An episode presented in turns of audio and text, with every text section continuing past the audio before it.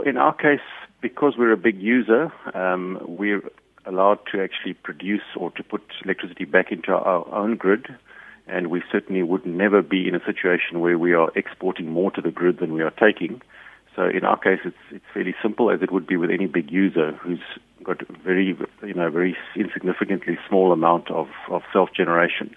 However, for a domestic user who is going to be putting significant amounts of power back into the grid, there is a process to follow with our metro. There are forms to fill in, and there's a special meter to be purchased, which incidentally they subsidize. And you can then go through this formal process of actually being officially connected to the grid as a producer. You may never get into a situation where you are paid for the electricity, because that's a whole different thing. That's an independent power producer.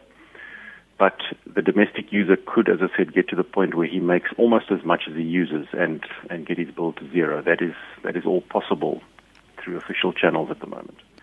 Look, we try and promote the use of these green energies as much as we possibly can. That is the focus of most of my research work. And I just hope that you can bring it to the attention of the public out there that these devices are available and people really should be taking them seriously.